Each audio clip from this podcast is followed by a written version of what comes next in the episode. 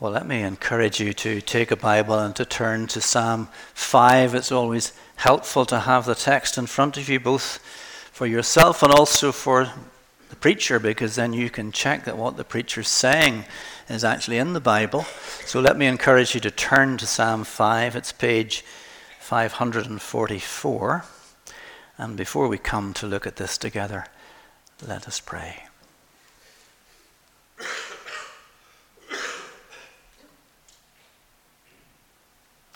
Our gracious God, we bow humbly in your presence. We ask that your written word would be our rule, that your Holy Spirit would be our teacher, and that your greater glory would be our chief concern. Through Jesus Christ our Lord. Amen. In a lecture that he gave back in 2004, Professor Marcello Pera, a former president in the Italian Senate and a professed atheist, said this: "A foul wind is blowing through Europe. This same wind blew through Munich in 1938. While the wind might sound like a sigh of relief, it is really a shortness of breath. It could turn out to be the death rattle of a continent that no longer understands what principles to believe. Christianity is so consubstantial with Europe that if Christianity goes, everything good in European civilization goes with it." And as I contemplate the events which have unfolded and are unfolding on the very doorstep of Europe, I find myself pondering the question posed by David in Psalm 11, verse 3, where he asks, "If the foundations are destroyed, what can the righteous do?" In Psalm 11, David doesn't provide a fulsome answer to that question except to declare the Lord is in his holy temple, the Lord's throne is in heaven, his eyes see, his eyelids test the children of man. But here in Psalm 5, we have a fuller answer to that question, with practical instruction as to what the righteous can do when the foundations are being shaken, as is undoubtedly the case in the days in which we are now living. We can't be exactly sure of the Psalm's context, but a number of the commentators believe it may have been composed during the time of Absalom's rebellion, where David was deposed as king and driven out of the city of Jerusalem by none other than his own son. And that means that what David was facing here was nothing less than an existential crisis, which was not just a personal threat to his own life, but was a threat to the future of the entire nation of Israel. Absalom was David's third son. You can read his story in 2 Samuel chapters 13 to 19. I don't have time to rehearse the details, but in some ways Absalom reminds me of Boris Johnson, our erstwhile prime minister. When he was elected for the second time as Mayor of London in 2012, the BBC made a documentary film called The Irresistible Rise.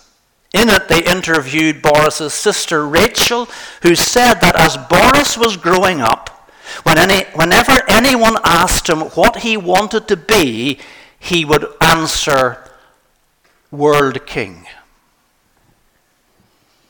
And that was Absalom's ambition too.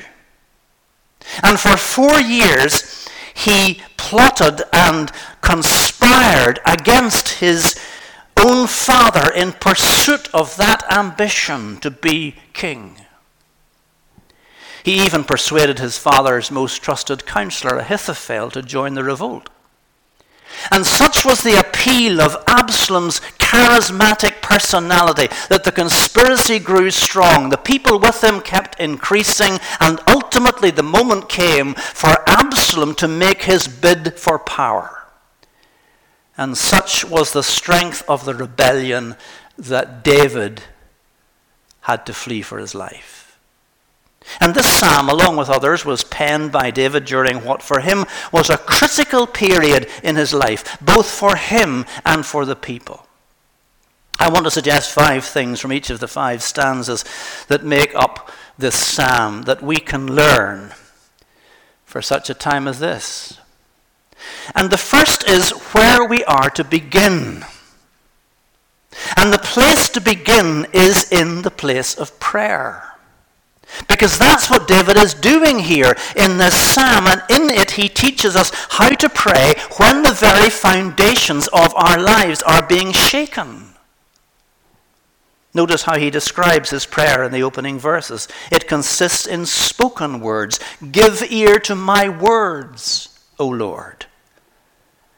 But it also includes broken words. Again, verse 1, give ear to my words, O Lord, consider my groaning. Give attention to the sound of my cry. This then is an impassioned prayer driven by the urgency of the situation in which he finds himself. Yet while David is distressed in his prayer, he is not disordered in his praying. And here David provides us with practical guidance as to the discipline of prayer. Notice when he prays, verse 3, O Lord, in the morning, you hear my voice. In the morning, I prepare a sacrifice for you and watch. I don't know how you begin the day. But there's something to be said, isn't there, for beginning the day with prayer? John Yates, who served as study assistant to the late John Stott, the author of many books, including Basic Christianity and The Cross of Christ, observed how each day began for John Stott. He wrote, each morning, usually at 5 a.m., John swung his legs over the side of his bed and before placing a foot on the ground, started the day, whenever possible, with a Trinitarian prayer. The prayer went like this. Good morning, Heavenly Father. Good morning, Lord Jesus. Good morning, Holy Spirit. Heavenly Father, I worship you as the creator and sustainer of the universe. Lord Jesus, I worship you, Savior and Lord of the world. Holy Spirit, I worship you, sanctifier of the people of God. Glory to the Father, and to the Son, and to the Holy Spirit. Heavenly Father, I pray that I may live this day in your presence and please you more and more. Lord Jesus, I pray that this day I may take up my cross and follow you. Holy Spirit, I pray that this day you will fill me with yourself and cause your fruit to ripen in my life, love, joy, peace, patience, kindness, goodness, faithfulness, gentleness, and self-control. Holy, blessed, and glorious Trinity, 3 persons in one God, have mercy upon me. Amen. This is what David does. It's how he begins his day. And notice that David is not praying here to a distant stranger. He is speaking to the Lord. And when you see Lord in capital letters in the Old Testament, it's the personal name of God that is being used. It's the name of the one who entered into a covenant relationship with his people and who said, I will be your God and you shall be my people. And this is the God to whom David prays. He says at the end of verse 2, for to you do I pray, my King and my God. And what that's telling us is you can't pray to a God you don't know.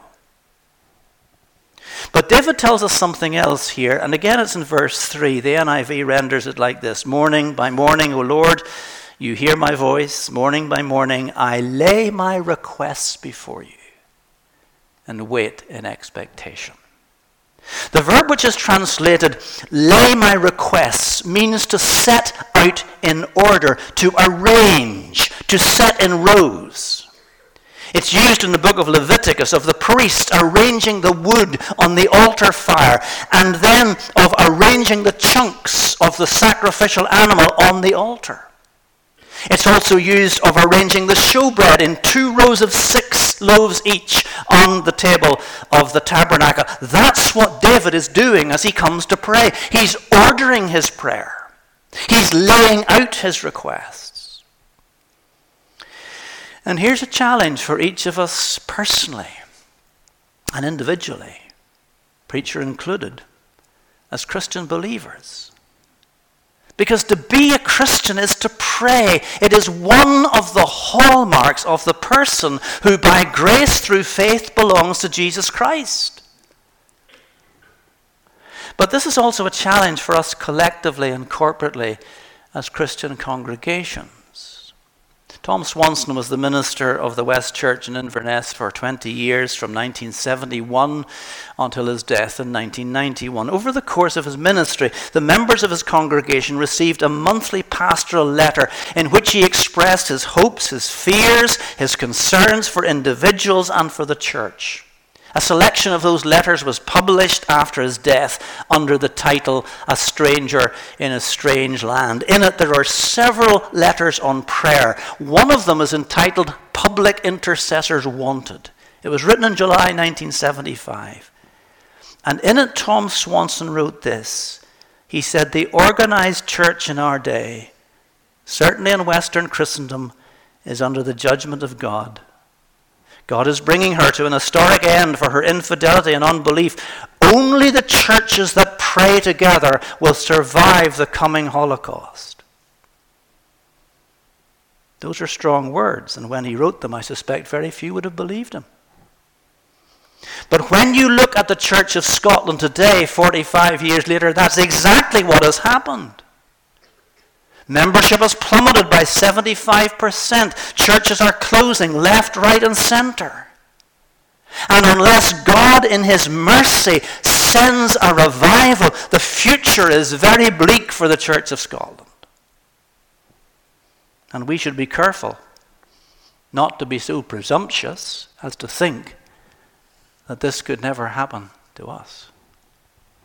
In another of his letters, Tom Swanson writes this, without prayer, without more prayers, nothing more can happen. This is the God-appointed way to blessing. Without it, there can be no reviving of the church's brightness. All new life begins, continues, and is ended in prayer. That is how God has ordained things. And we are very foolish if we think we know better.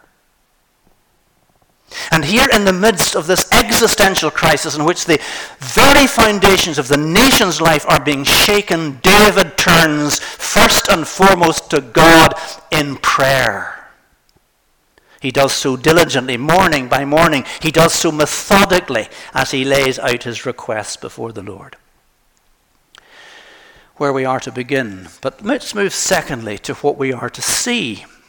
Last year I read through the Institutes of the Christian Religion by John Calvin with a friend. John Calvin, who was based in Geneva, was one of the leading Protestant reformers of the 16th century. Here's how he opens what is his magnum opus. He says, the whole sum of our wisdom, wisdom that is, which deserves to be called true and assured, broadly consists of two parts, knowledge of God and knowledge of ourselves. That's what David's unpacking for us here. And you can see these two things in verses 4 to 6, knowledge of God and knowledge of ourselves. Verse 4, our God is not a God who delights in wickedness. Verse 5, evil can never be a house guest with God. Verse 5, boastful or arrogant men will not stand in his presence because God is holy and righteous. God cannot tolerate sin, and these are not abstract concepts. In fact, these verses kind of explode the sentiment of God hating the sin yet loving the sinner. Because David says in verse 5, God hates all evildoers. Verse 6, he will destroy those who speak lies. He abhors not merely bloodthirsty deeds, but bloodthirsty and deceitful men. Here then is a murderer, and he's brought to stand before the judge. All the evidence is presented, the jury weighs it up. And when they return to the courtroom, the verdict is delivered and he is found to be guilty. The judge then says to the accused, you have been found guilty of murder, and murder must be punished, so we will send the murderer to prison for a minimum of 20 years, but you can go free. That, of course, would be ludicrous. You can't have a murder without a murderer. You can't have lies without a liar. You can't have a crime without a criminal. You can't punish the sin without punishing the sinner. And God, in being against sin, is also against all who commit it. That's a warning to us all, because those who love the things God hates and who don't repent of them will ultimately be condemned. Let me take you back to John Calvin and his statement about true wisdom consisting of two parts, knowledge of God and knowledge of ourselves. Here's how he continues. He says, the purpose of the first of these, knowledge of God, is to show not only that there is one God whom all must worship and honor, but also that he is the fount of all truth, wisdom, goodness, righteousness, judgment, mercy, power, and holiness. That's what David sees here. But if the purpose of the first part of true wisdom is to show us God, the purpose of the second part of true wisdom is to show us ourselves. It is, says Calvin, to show us our weakness, misery, vanity and vileness, to fill us with despair, distrust and hatred of ourselves, and then to kindle in us the desire to seek God, for in him is found all that is good and of which we ourselves are empty and deprived. And David sees this as he prays. He sees God in his holiness, and he sees himself in his sinfulness. And if you don't see that, if you don't see that you are guilty, lost, and helpless before a God who is holy and pure and righteous, you will never see your need of a Savior. David then shows us where we're to begin, what we're to see. And then thirdly, how we're to come. Verse 7, but I, through the abundance of your steadfast love or your mercy, will enter your house. I will bow down towards your holy temple in the fear of you. The pronoun here, but I, is emphatic. David has just testified the Lord hates evildoers and detests bloodthirsty and deceitful men. So we might expect him, rather like the Pharisee in the temple, to thank God he's not like these other men. But there's nothing of the kind. Because David knows he can only enter God's presence through the abundance of his steadfast love. In other words, David does not come on the basis of his own merit. He does not come on the basis of his own goodness. He comes by grace, as every sinner must. You know how the song expresses it. Only by grace can we enter. Only by grace can we stand, not by our human endeavor, but by the blood of the Lamb. Into your presence you call us. You call us to come. Into your presence you draw us, and now by your grace we come. But notice also, David comes in fear. I will bow down towards your holy temple in the fear of you, or in reverence before you. And what an illustration that is of the nature of true worship. In the first part of verse 7, we have the welcome and the friendship and the acceptance that unmerited grace extends. But in the second part of the same verse, we have the majesty and the kingship and the trembling that reverent fear produces. And the two go together, glad welcome and reverent fear. We find the same combination in the worship of the early church. We're told in Acts chapter 2, for example, that when the believers met together, they did so with exuberant joy. But at the same time, their worship was never superficial or frivolous. On the contrary, Luke tells us, everyone was filled with awe, and in their worship they exhibited this holy and healthy combination of joy and reverence, and that's what you have here with David. He is lured by grace, yet sobered by fear. That's how we come to God, in prayer and in worship. Where we're to begin, what we're to see, how we're to come. And that brings us, fourthly, to what we are to ask. This is where we come to David's petitions, to his requests, and there are three groups of people here for whom he asks. First of all, for himself. Look at verse 8, where he asks for himself that God will guide him. Lead me, O Lord, in your righteousness. Because of your enemies, make your way straight before me. You know, or at least I hope you do, that this world is a wicked place. You know, or at least I hope you do, that there are people in this world who are implacably opposed to the gospel and who will go to any lengths to prevent its propagation. That, of course, is not an argument for retreat. We have to live in the world. But we are not to be of the world. And there's nothing in between. That's why James tells us friendship with the world is enmity with God. Whoever wishes to be a friend of the world makes himself an enemy of God. So we have a choice to make. The prophet Jeremiah puts it like this. He says, stand at the crossroads and look. Ask for the ancient paths. Ask where the good way is and walk in it. That's what David is asking for here when he says, lead me, O Lord, in your righteousness. Make your way straight before me. And you don't need me to tell you that in the world in which we live today, some of the choices we have to make are very complex. But again, James says to us, if any of you lacks wisdom, let him ask God, who gives generously to all without reproach. This is what David does here. For himself, living as he does in this wicked world, he prays God will guide him in righteousness. But what else does he ask? Well, look at verse 9, where he prays for his enemies. He prays that God will judge them. For there is no truth in their mouth. Their inmost self is destruction. Their throat is an open grave. They flatter with their tongue. Make them bear their guilt, O God. Let them fall by their own counsels because of the abundance of their transgressions. Cast them out, for they have rebelled against you. Would you pray as David does here? Or does it make you uneasy to pray like that?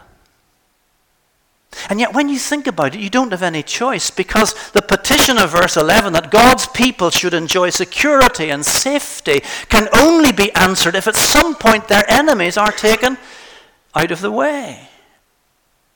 And friends, we need to realize that there are people in power today, even within our own nation, who have set themselves resolutely against God and his people. And it may not be very long before we find ourselves as Christian people facing the criminalization of various aspects of biblical teaching and gospel proclamation.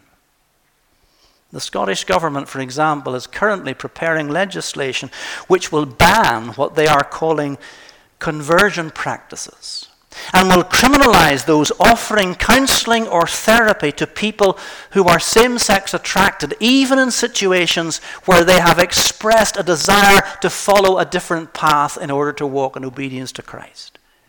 But the panel of experts advising the Scottish government has said, we believe that allowing for consent to conversion practices is a dangerous approach which will leave many people vulnerable to abuse. As a result, the legislation should be clear that it includes conversion practices with or without consent.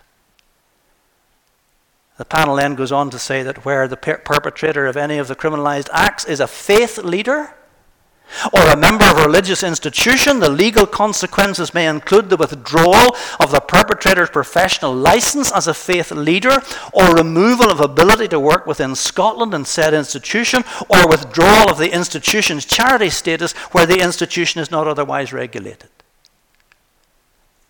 Similar legislation has been prepared by the Northern Ireland Assembly, prompting David Bruce, when he was moderator, to ask in a piece he wrote for the Belfast newsletter, is a youth leader or a minister to be prevented in law from having a loving, empathetic and compassionate pastoral conversation with a young person of faith about these questions? Can they pray together about these matters? We pray about the most personal aspects of our lives, from relationships to career choices. Why then should ministers and leaders be prevented from praying with members of our churches who seek it simply because their request to talk involves their sexuality? Perhaps the legislation here in Northern Ireland will allow for this. We don't know. But this is the direction of travel in which we are now moving in society, and we need to wake up and smell the coffee. And as Christians, we need to challenge those who are hell-bent on imposing their secular creed on people of faith. And the first thing we will do is to pray.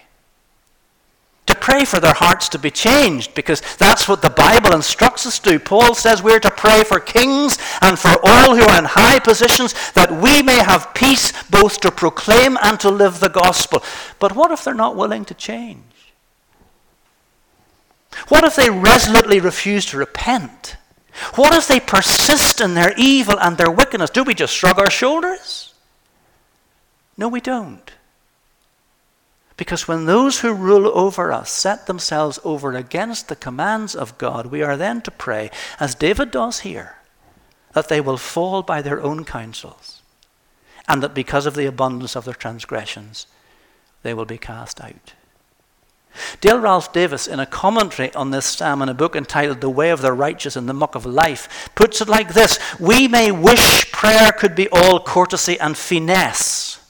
If so, we've no business messing with the Psalms. Prayer must often have a hard edge about it because it has to deal with evil. And he's right. Because we are in a warfare. And it's not against flesh and blood, as Paul tells us. It's against the powers of this dark world and the spiritual forces of evil in the heavenly realms. The ultimate downfall of the wicked will come, of course, with the return of Jesus, when he, as Paul tells us in 2 Thessalonians chapter 1, will come from heaven to grant relief to his suffering saints and to punish those who do not know God and do not obey the gospel of our Lord Jesus. But in the meantime, we are to pray, as David does, for the downfall of the wicked. And as Jesus did, when he taught his disciples to pray, lead us not into temptation and deliver us from evil. David prays for himself that he may be guided. He prays for his enemies that they may be judged. And then thirdly, he prays for his fellow believers. Look at verse 11. Let all who take refuge in you rejoice. Let them ever sing for joy and spread your protection over them, that those who love your name may exult in you. Do you see what he's praying for? He's praying that his fellow believers will have joy, even though they're facing wickedness and evil. Even though they're being assaulted on every side by lies and deceit, he prays that they will find joy in God. And notice how inclusive his prayer is, because he's praying this for all his fellow believers. Let all who take refuge in you rejoice. Charles Spurgeon, the great Baptist preacher of the former century, has a sermon in this text in which he says this: a touch of enthusiasm would be the salvation of many a man's religion. Some Christians are good enough people. They are like wax candles, but they're not lit. Oh, for a touch of flame. And then he says this, and I just love the way he puts it. You, Miss Much Afraid over yonder, you are to rejoice. You, Mr. Despondency, hardly daring to look up, you must yet learn to sing. As for Mr. Ready to Halt, he must dance on his crutches, and feeble mind must play the music for him. It is the mind of the Holy Spirit that those who take refuge in the Lord should rejoice before him. Biblical religion, be it that of Old Testament saints or be it that of New Testament saints, is characterized by joy. This is one of the things Jesus prayed for his disciples in his great high priestly prayer in John chapter 17. He said, Holy Father, now I'm coming to you, and these things I speak in the world, that they may have my joy fulfilled in themselves. It's what Paul taught those first generation believers in the churches that he established on his successive missionary journeys. Rejoice always, he says to the Thessalonians. Pray without ceasing. Give thanks in all circumstances, for this is the will of God in Christ Jesus for you. Again, Charles Spurgeon puts it like this. He says, when a person comes to God in Christ and says, this Savior is my Savior, this Father is my Father, this God is my God, then he has everything, and he must be joyful. He has no fear about the past. God has forgiven him. He has no distress about the present, for the Lord is with him. He is not afraid about the future, for the Lord has said, I will never leave you nor forsake you. And that's David's prayer for his fellow believers. Let them rejoice. Let them ever sing for joy. Let them exult in you. We've seen then where we're to begin, what we're to see, how we're to come, what we're to ask. And fifthly and lastly, we learn from David who we are to trust. If you're not a Christian this morning, then let me encourage you to look very closely at the closing verses of this psalm, because they tell you what a believer is. Verse 11, let all who take refuge in you rejoice. A little further in the same verse, those who love your name. Or verse 12, the righteous. Let me put those together. Anyone who takes refuge in God by putting their trust in Christ is declared righteous. Anyone who loves his name comes under his protection and blessing, and he or she, verse 12, will be covered with favor as with a shield. Augustus Toplady serves as a curate in the village of Blagden in Somerset. He's said to have been out one day walking near the village when he was caught in a very severe thunderstorm. Above him was the rocky landscape of Burrington Combe, complete with crags and cliffs and caves. And there he took refuge in the cleft of a rock until the storm had passed. And out of that experience came the hymn, Rock of Ages, cleft for me. That rock, of course, for Augustus Toplady was Christ. So he says, Rock of Ages, cleft for me. Let me hide myself in thee. Let the water and the blood from thy riven side which flowed be of sin the double cure. Cleanse me from its guilt and power. That's what happens when we take refuge in Christ.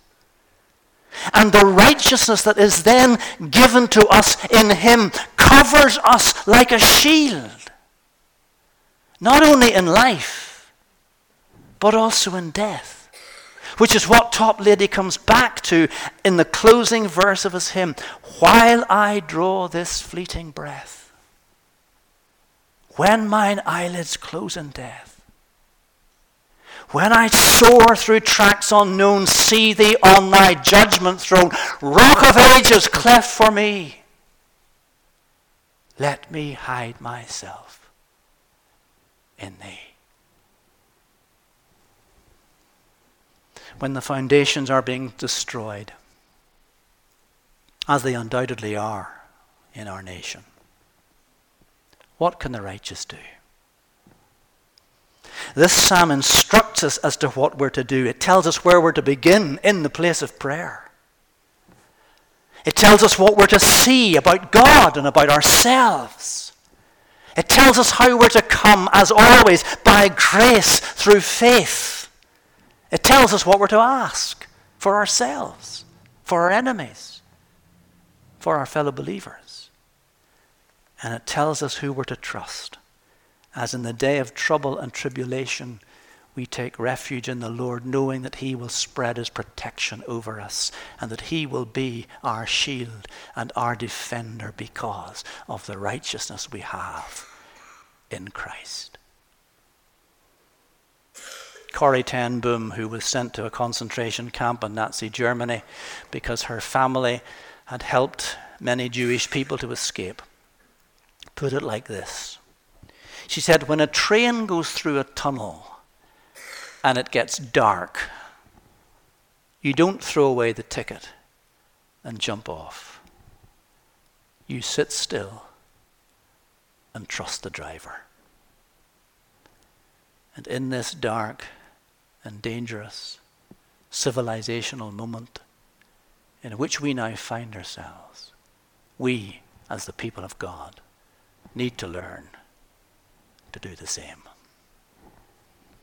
Let's bow in prayer.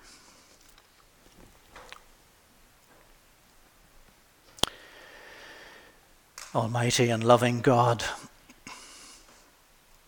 we bless you for the gift of your word. We pray now for the grace to believe what we have heard, and so to live day by day, that we may demonstrate that we have taken refuge in you, that we love your name, and that we are trusting in your Son as our rock and our Redeemer. Amen.